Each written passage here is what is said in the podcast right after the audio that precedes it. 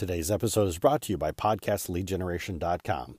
Learn how podcasting can help your business today. Hey everyone, today you get to listen to me eat crow. I'll explain after the intro.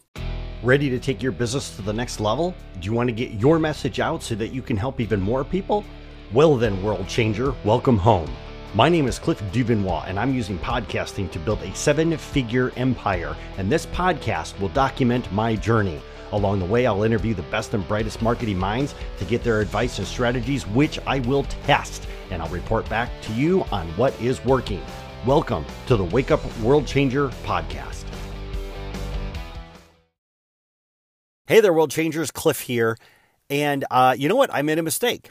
Today, I'm going to belly up to the bar and I'm going to talk to you about a goof that I made and how it's actually how it actually has worked out for the better, and I'm very excited about it. Now, I want to, I'm going to share with you on multiple points here, but uh, first off, I will tell you that I am one of these people that practices extreme ownership.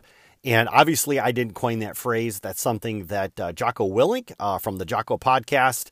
Uh, he's he was the uh, he's retired uh, Navy SEAL commander of the U.S. Navy forces or, or SEAL forces, SEAL training uh, on the West Coast. Really smart guy. I admire him for everything that he's done and that he has accomplished.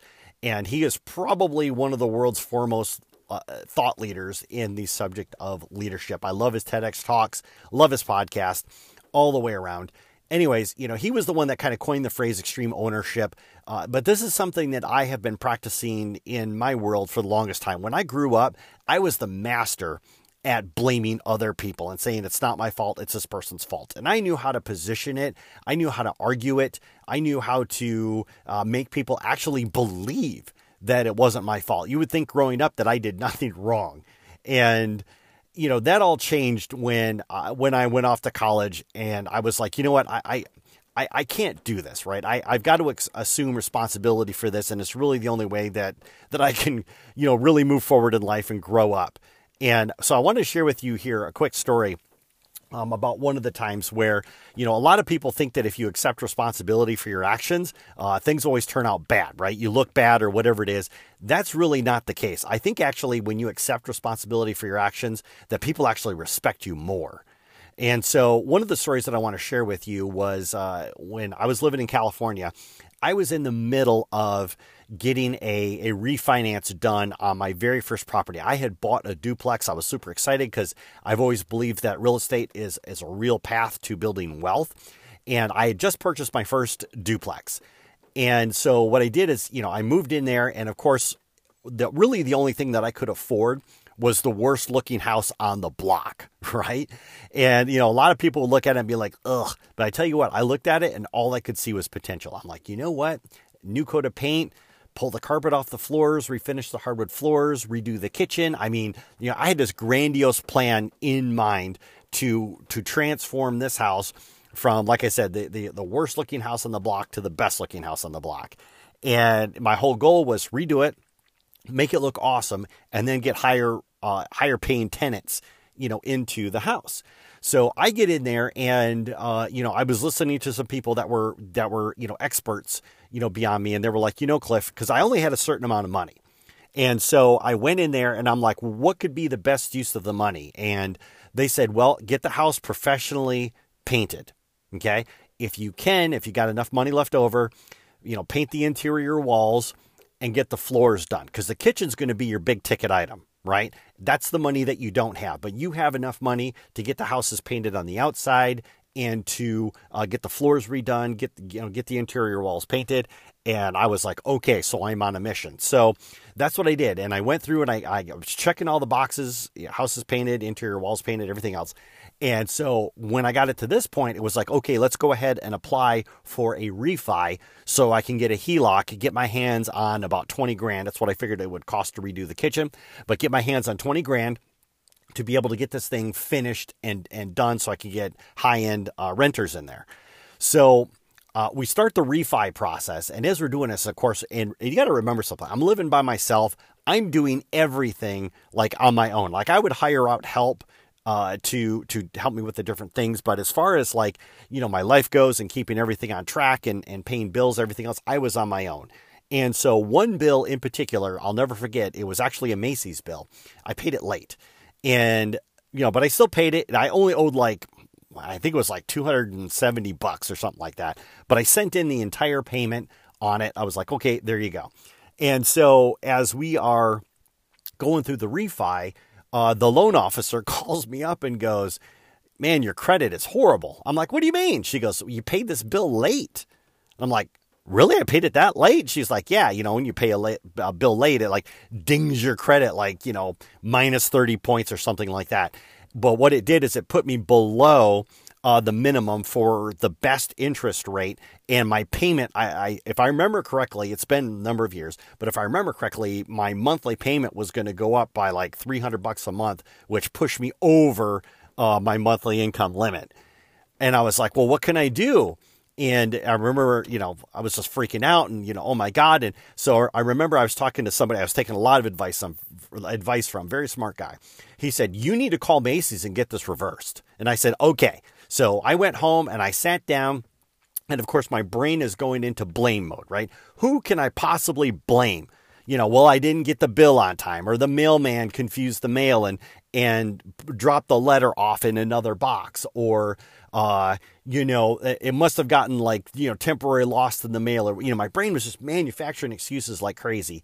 And uh, I remember I dialed the number for Macy's and, you know, I got a, a person on the phone and I was, you know, got him talking about my account. And I said, I need to talk to somebody about getting this uh, this mark on my credit report, uh, you know, reversed. And she said, well, I'm going to put my manager on the phone. And I said, okay. Well, the manager got on the phone and I could tell instantly just by the tone of her voice that she was ready to fight. Right? She just had this like really abrupt, abrasive tone to her when she just got on the phone. She was like, you know, this is Maria. And I was like, oh crap. And so I explained to her, I said, you know, I said, the reason why I'm calling is I'm going to see what I can do about getting this, you know, reversal. And she says, well, you know, you did pay this late, da da da da. She goes, why did you pay it late? And I remember it's like one of those moments of decision, right? Do I start flailing out excuses?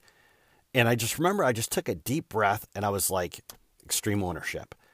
And I said, you know, Maria, I said, I'm going to be 110% honest with you. Uh, this bill just slipped through the cracks. You know, it came, it came on time. I had the money to pay it. Right now, I'm in the middle of renovating my home. And, you know, I'm really good at paying my bills. And for some reason, this one here, I just missed it. And when I realized that uh, that the bill was late, I immediately dropped it in the mail for the full amount, and I sent it over. I said I don't have a good excuse. It just it was just something that I missed, and I'm really really sorry about it. And I remember it was dead silence on the phone for like 30 seconds. And Maria comes back on and she goes, You have no idea how refreshing it is to hear somebody finally accept responsibility for making a mistake. And I was blown away. And she said, Just because you were honest with me, just because you accepted responsibility, just because you paid off your entire bill, we are going to reverse the negative charge on your credit. And I was like, man, thank you, Maria. I said, because, you know, I'm in the middle of refi. I just want to finish up my kitchen. And um, y- you have no idea what this means to me. She goes, well, she goes, just, you know, this is just not going to happen again. And I said, no. I said, it won't. I said, thank you.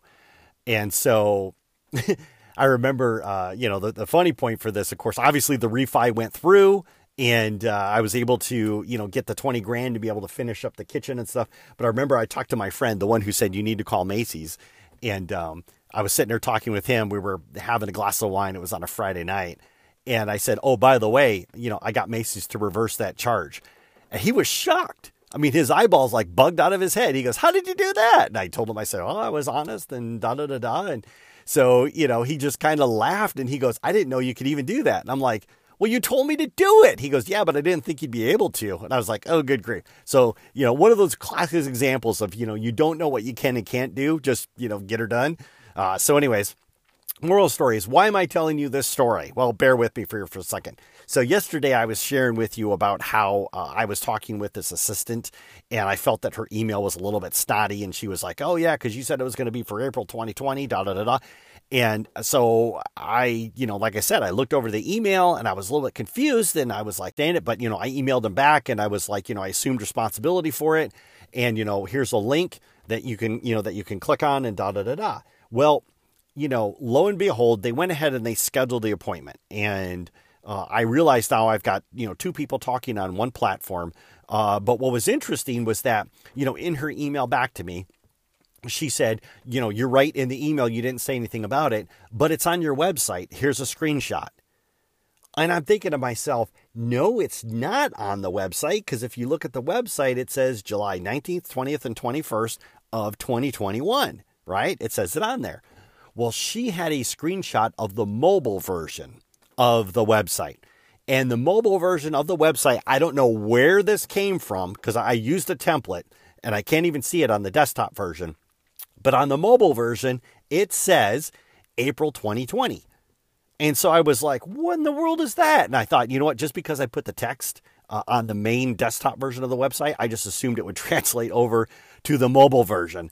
And so I sat down, logged into the software that I'm using. I clicked the mobile button, and sure enough, there it is. And I was so embarrassed. You know, I'm like, oh, see, Cliff, you made the snap judgment. You didn't have all the, the facts in front of you, da da da da.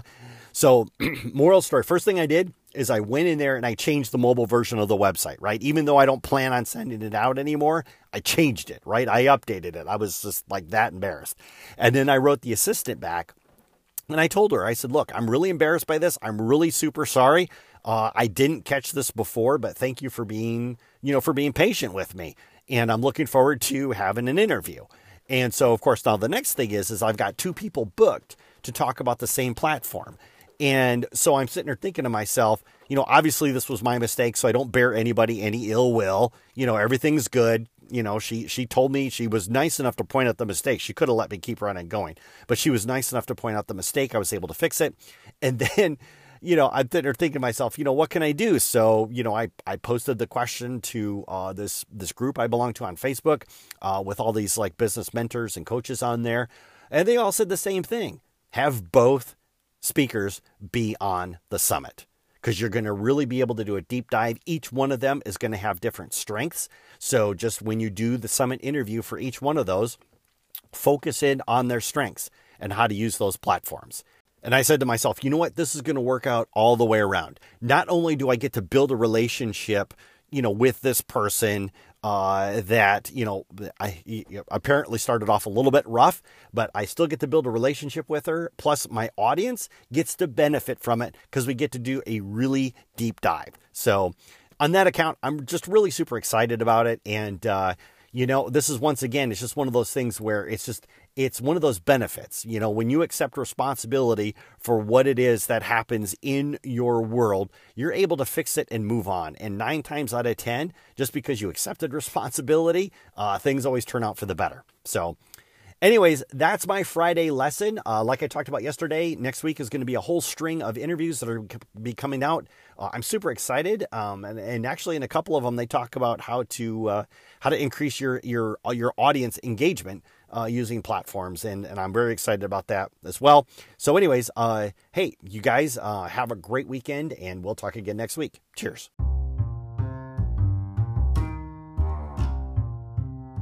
Hey everyone, before you go, if you're wondering how you can use podcasting for your business, then visit podcastleadgeneration.com and get the framework that showcases three ways to generate more leads for your business using podcasting. Once again, that's podcastleadgeneration.com. Make it a great day.